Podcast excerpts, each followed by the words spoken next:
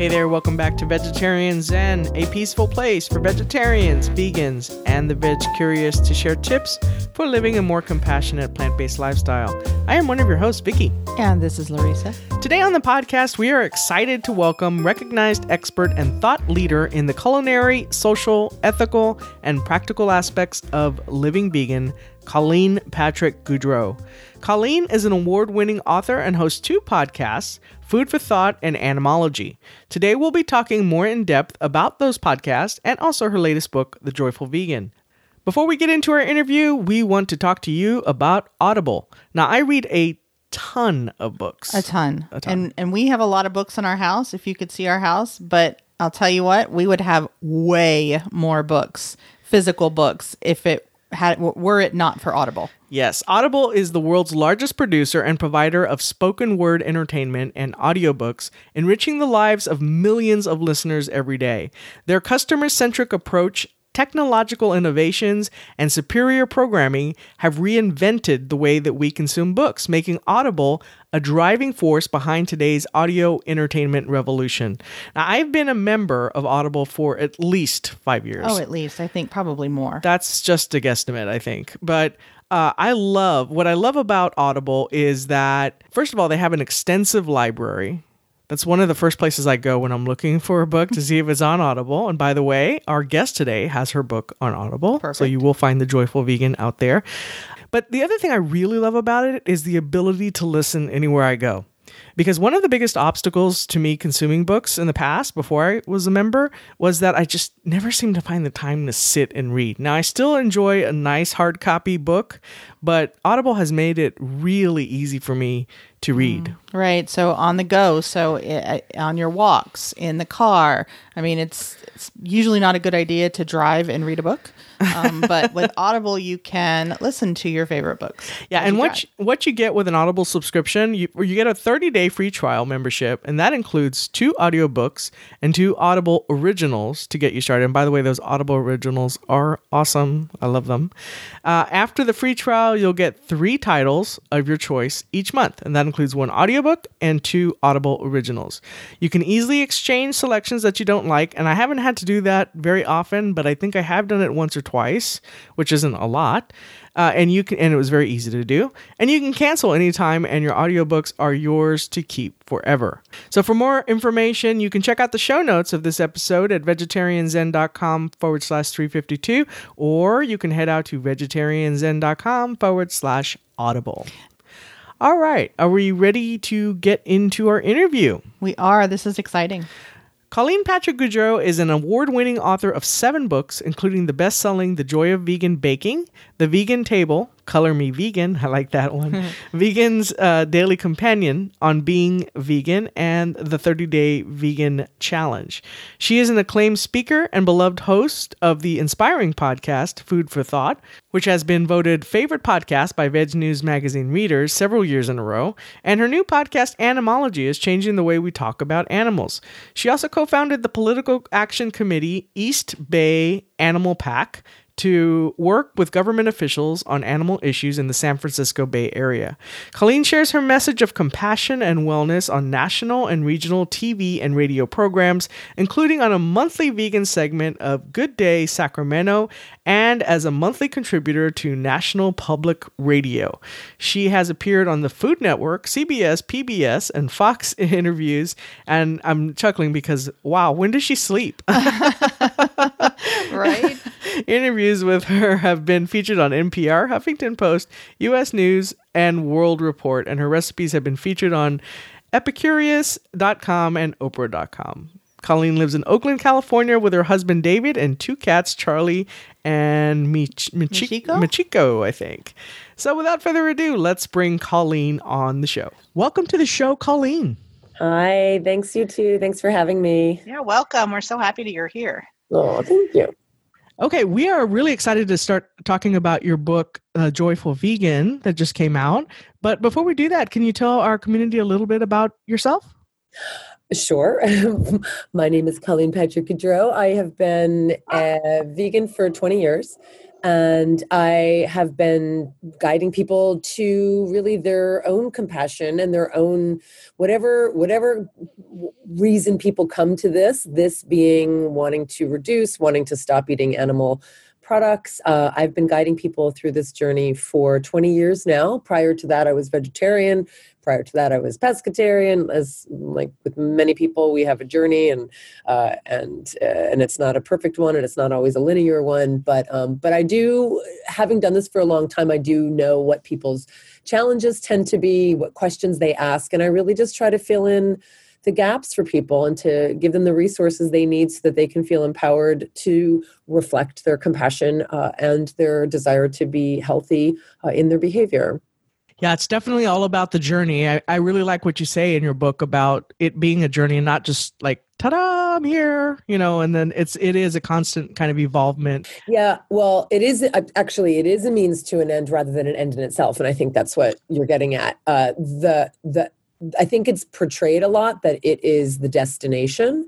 Uh, when obviously we're not done. I mean, we're not finished, whatever that means. I do think it is a culmination and a manifestation of our deepest values. And that is exciting. And it is really beautiful and liberating to live in such a way that you can reflect your values and manifest them in your behavior. To me, that is really beautiful. But of course, we're human, we have lots more to do after that and we live in a culture that doesn't necessarily support us doing that because it rocks other people's worlds for different reasons and we can talk about that and that's what i talk about in the joyful vegan is why why it's so difficult for some people living in this you know why it's so difficult for people period and then it's you know it's because we live in a culture that you know wherever we're, we're not part of the status quo. We are a minority and that has its own challenges. So so that's my point is that it's not an end in itself. It is a means to an end. And when you look at it that way, you just don't get hung up on perfection. You just do your best to to live healthfully and compassionately. Well, and you know, I that is so true, and and I really love the way that you have the joyful vegan set up. Um, I like that you characterize it um, as you were saying as becoming vegan and its stages and that's the way you have your chapters set up um, and we can talk a little bit more about that but it it's set up as um, stages and that mindset kind of is right in line with our audience uh, along the entire eating uh, lifestyle spectrum. Mm-hmm. uh, you know we have people who are um, as we mentioned before you know still still uh, omnivore but you know veg curious and trying to to reduce for um, various reasons and i think that the the stages mindset fits perfectly into that. Right on right on Colleen, in your, in the book, you talk about you tell a very powerful story, and when I was reading this story, I got a lump in my throat when I was reading it. Um, it's about in the Finding Your Voice chapter where you talk about how to talk to a hunter or anyone else with whom you disagree. Mm-hmm. Can you talk about that story? Because when I was reading it, like I said, I was just I was just turning the pages as I was reading that, and uh, I thought it was very powerful. Thank you. Thank you. It was all in the spirit of like, right, I, I want to be the best human I can be and I want to practice what I preach. And so this was several years ago now. And I was uh, volunteering at Farm Sanctuary, which is, well, well they did have a sanctuary up uh, in Northern California. Now they're just mostly in Southern California and New York.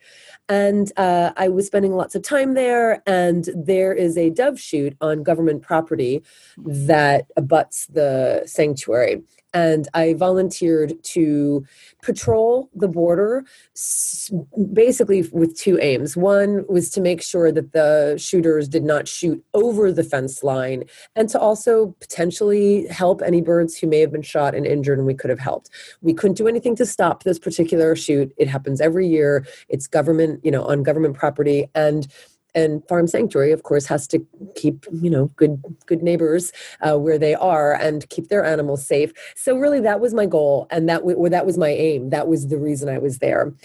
And i was scared to death because here i you know am volunteering for something where i'm standing there watching people shoot birds and shoot birds out of out of trees and shoot them in the trees and shoot nesting birds. And you know it was incredibly violent and it was very upsetting. And i had to make a decision about how i was going to approach it. And i really really made the decision to not want to see the men. And it was mostly men. There were women the next day and children as well. But it was mostly men.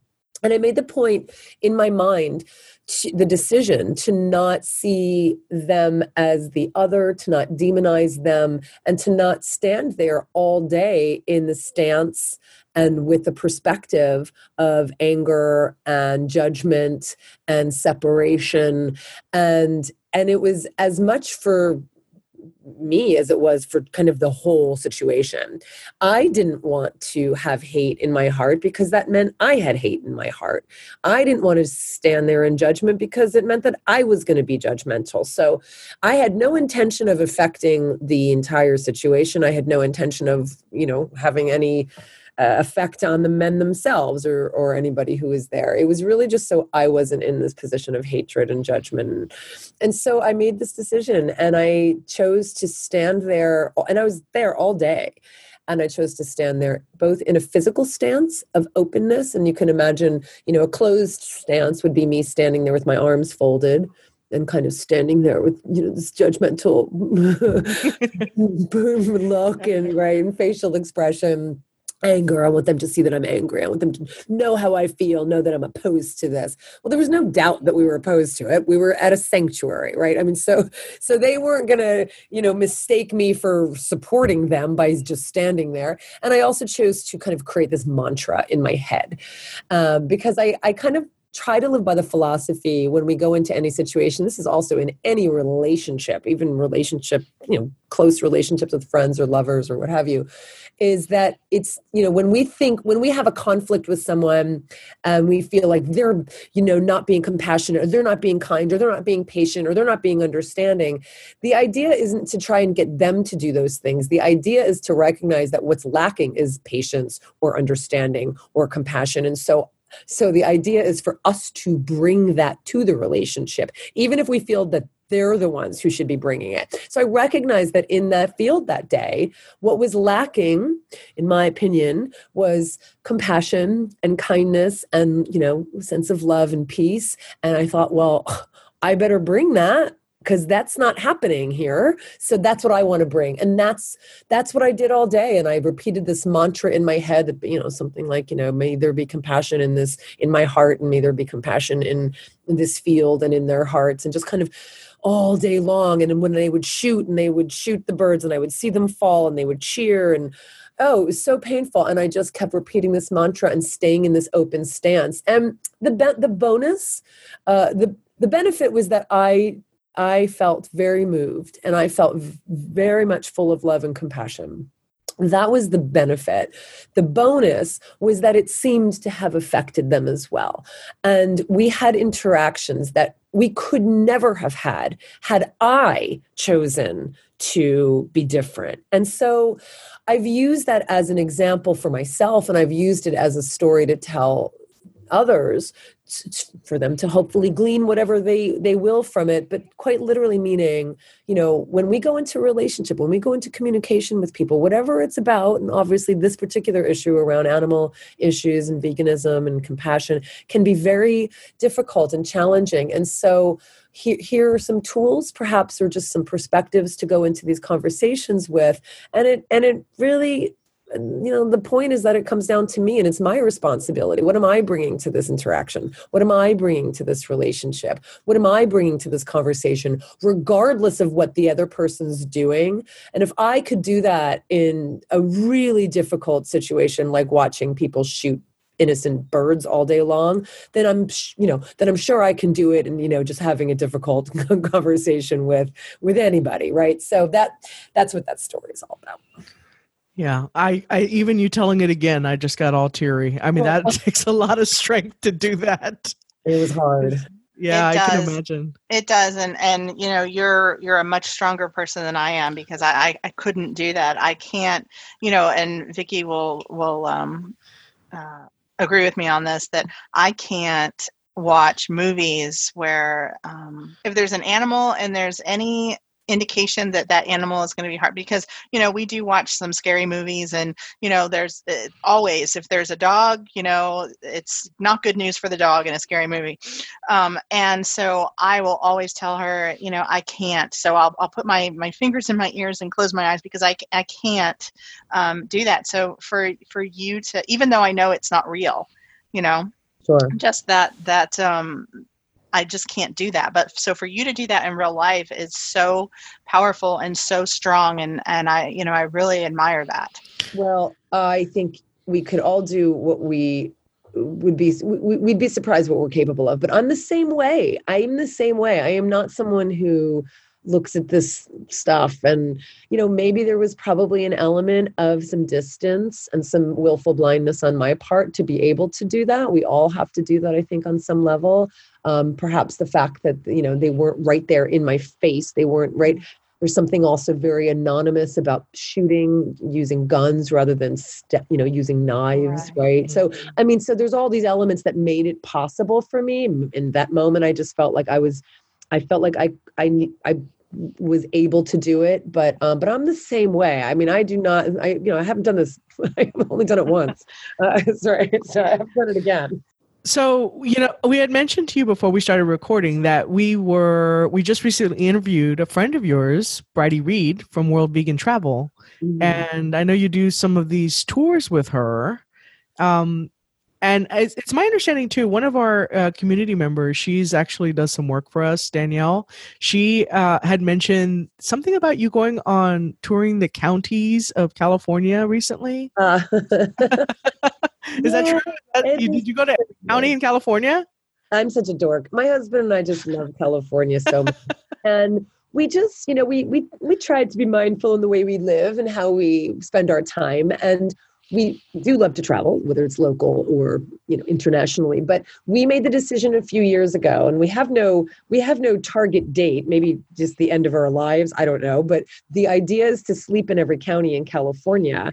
And um, and what it does is it just allows you to go to places and see places and meet people that you would otherwise not go to and to still find something valuable and something beautiful in these places. And so because you know there's some counties in california that are not like the most they're not where like you know they're not like the high tourist areas.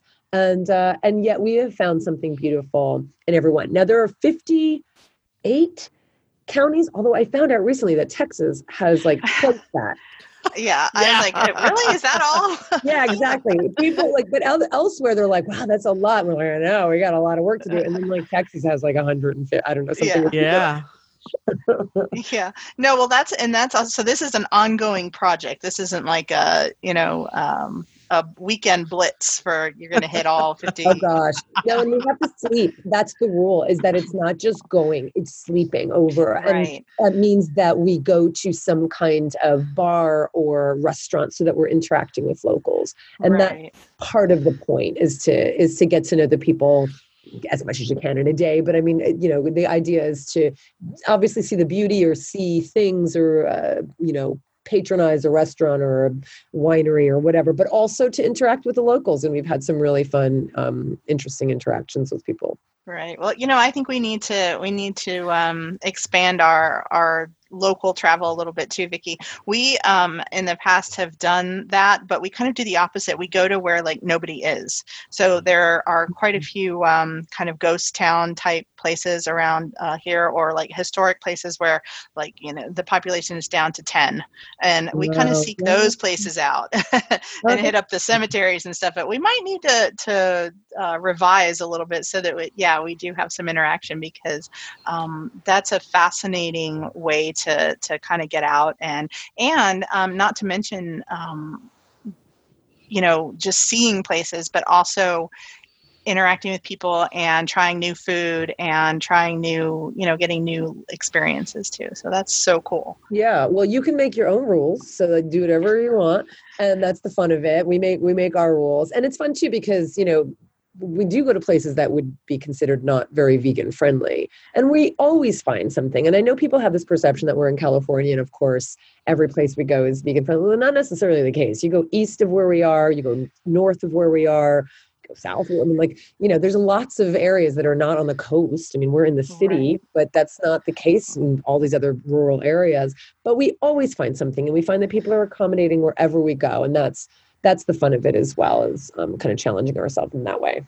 And you know, right. Colleen, it's funny. We have the opposite problem. A lot of people yeah. think when we're from Texas that we have no vegetarian or vegan places. And actually, we had our wedding catered by a vegan caterer. Mm. And we have like quite a few very good vegan restaurants within San Antonio.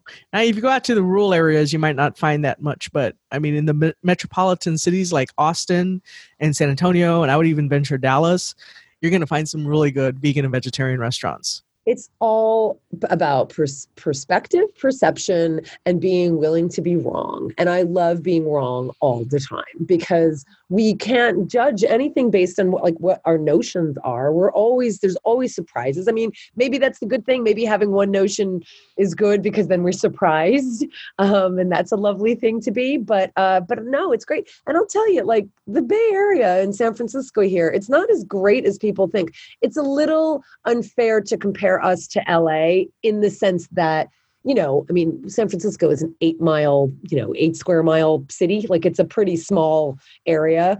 Um, you know, Oakland's obviously bigger than that, and so is the kind of larger Bay Area. But LA is so spread out. So it's not fair to say, like, oh, LA has these incredible uh, restaurants. It's true, but it, it's not apples to apples. We're getting better here in the Bay Area. I mean, what California has is we are quite literally the breadbasket of the of the country. I mean, this is where most of the food is grown when, when it's grown in in in this for the states for distribution. Um, so we get, you know, I have a farmers market within a two mile, three mile radius every day of the week throughout the year. Like that's pretty awesome. But when we're talking about restaurants, let's sit down, kind of enjoy a meal and have delicious food. It's not as much as you think, but it's but it's actually getting better. Well, that's amazing. I mean, the the just the thought of having now we have more farmers markets in San Antonio here than we used to, but just the thought of being able to get up and just you know head out first thing and go to a farmers market every single day is incredible. Yes, and we're very grateful.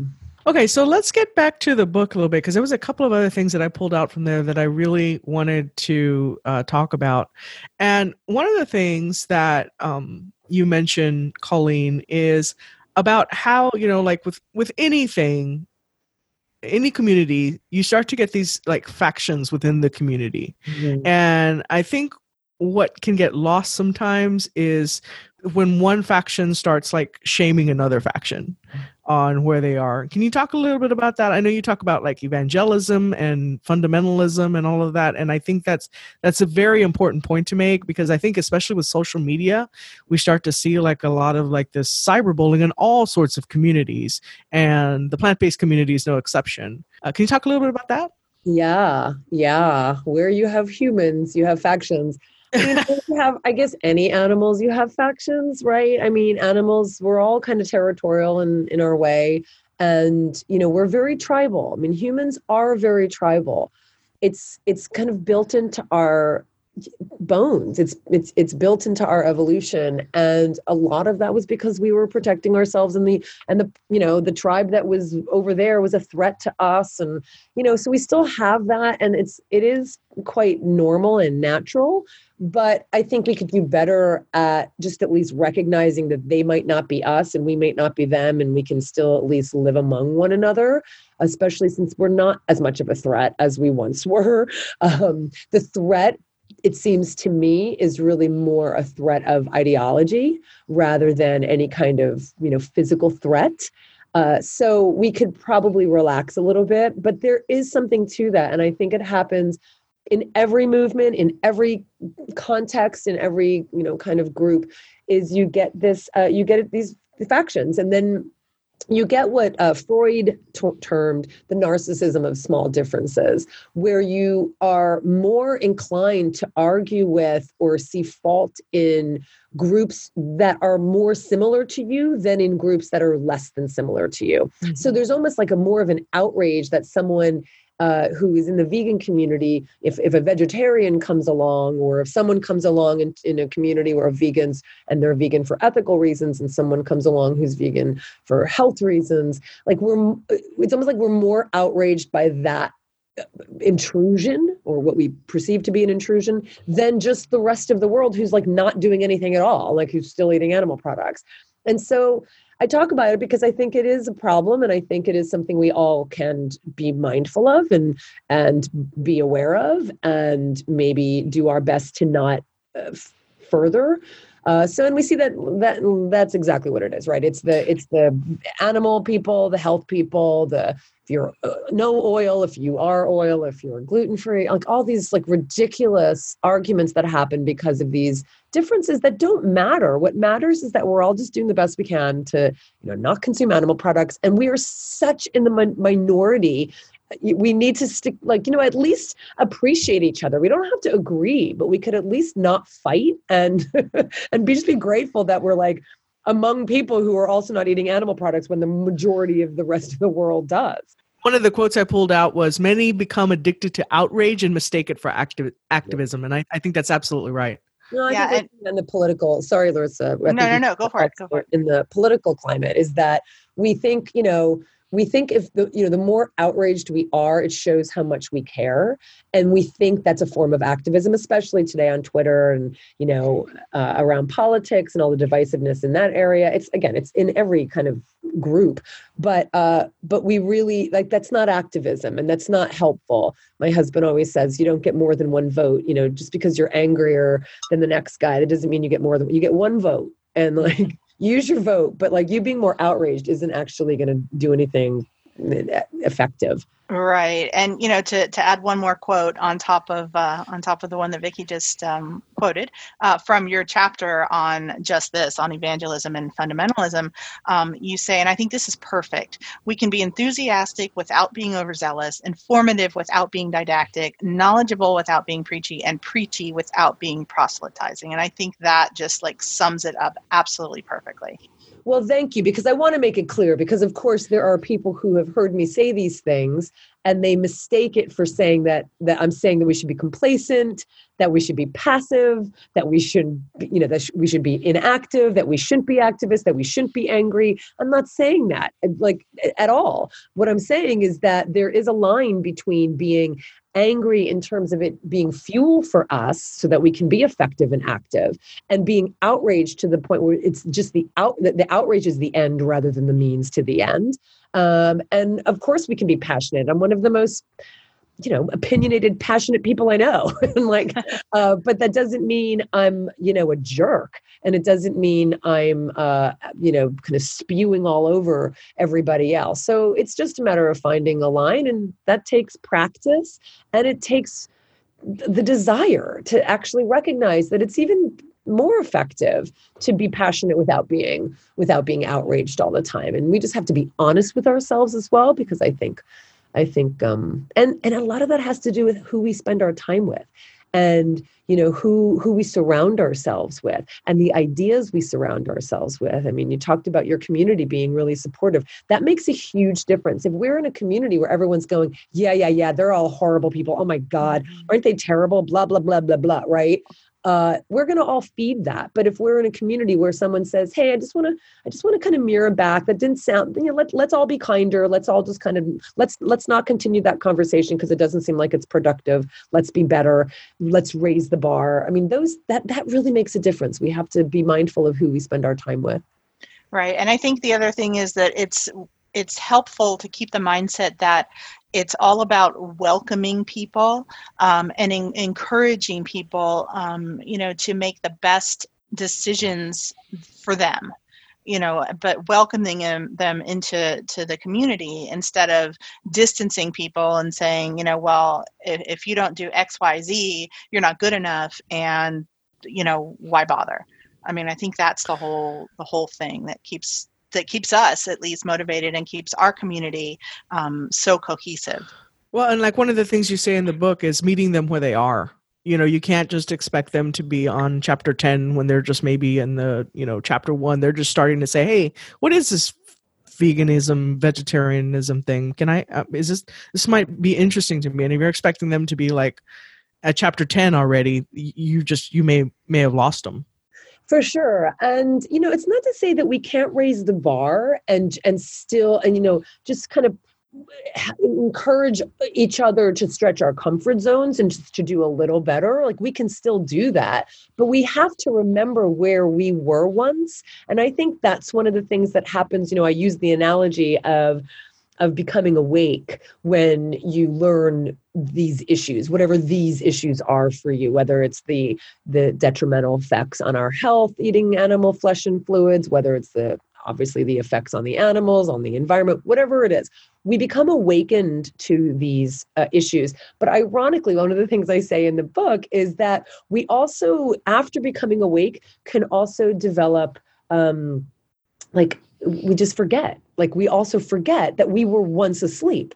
And so it's very easy to like get on the other side of it and get so enthusiastic and so passionate and so wrapped up in it. And and that becomes our lives and that becomes our worldview. And that's fine. But we can't have amnesia and forget that there was a time when we were asleep because not only not only because that eh, we're more apt to become arrogant and uh, self-righteous so that's not good for anybody but also we're not very good at at guiding other people who are you know just becoming awake if we expect them to understand it all and have all the answers and and be much farther along than we think they should if we have forgotten that we too were once asleep and we too were you know are on this journey as well well, and I think that remembering that is crucial to um, having empathy for people who are at different points on on this journey. Absolutely, I think empathy is. I think that's exactly right.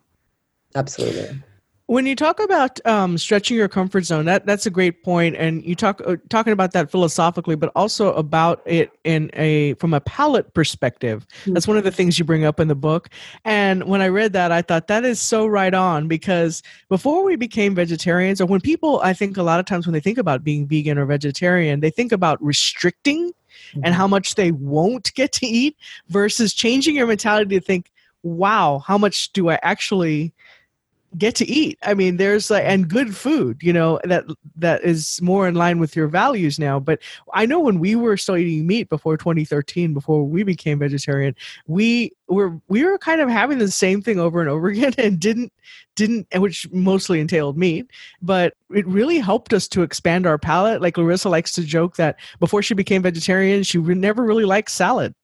And that was what, something that i think her palate just adjusted to over time to where she started getting more fruits and vegetables. I've always eaten fruit, fruits and vegetables my entire life but uh, she didn't really do that. And um, I think it's just important for people to th- to to to know too that it's not about restricting; it's actually expands Absolutely. And you don't know that until, I mean, obviously you can eat fruits and vegetables and not be vegetarian. Obviously, that's for everybody. But truly, what happens is we do get into ruts and we eat the same foods again and again, and we go to the same restaurants and we order the same dishes. We get into these ruts. And it, it's, it's not even just individual foods, it's cuisines, right? It's the spices, it's the flavors, it's the textures, like trying all these different things. It does expand your palate and it expands your worldview, but you don't get to get there unless you i really do think like it really makes a difference when you just at least let go of them for a time period. It's one of the things i talk about in my 30 day vegan challenge is that when you do it for 30 days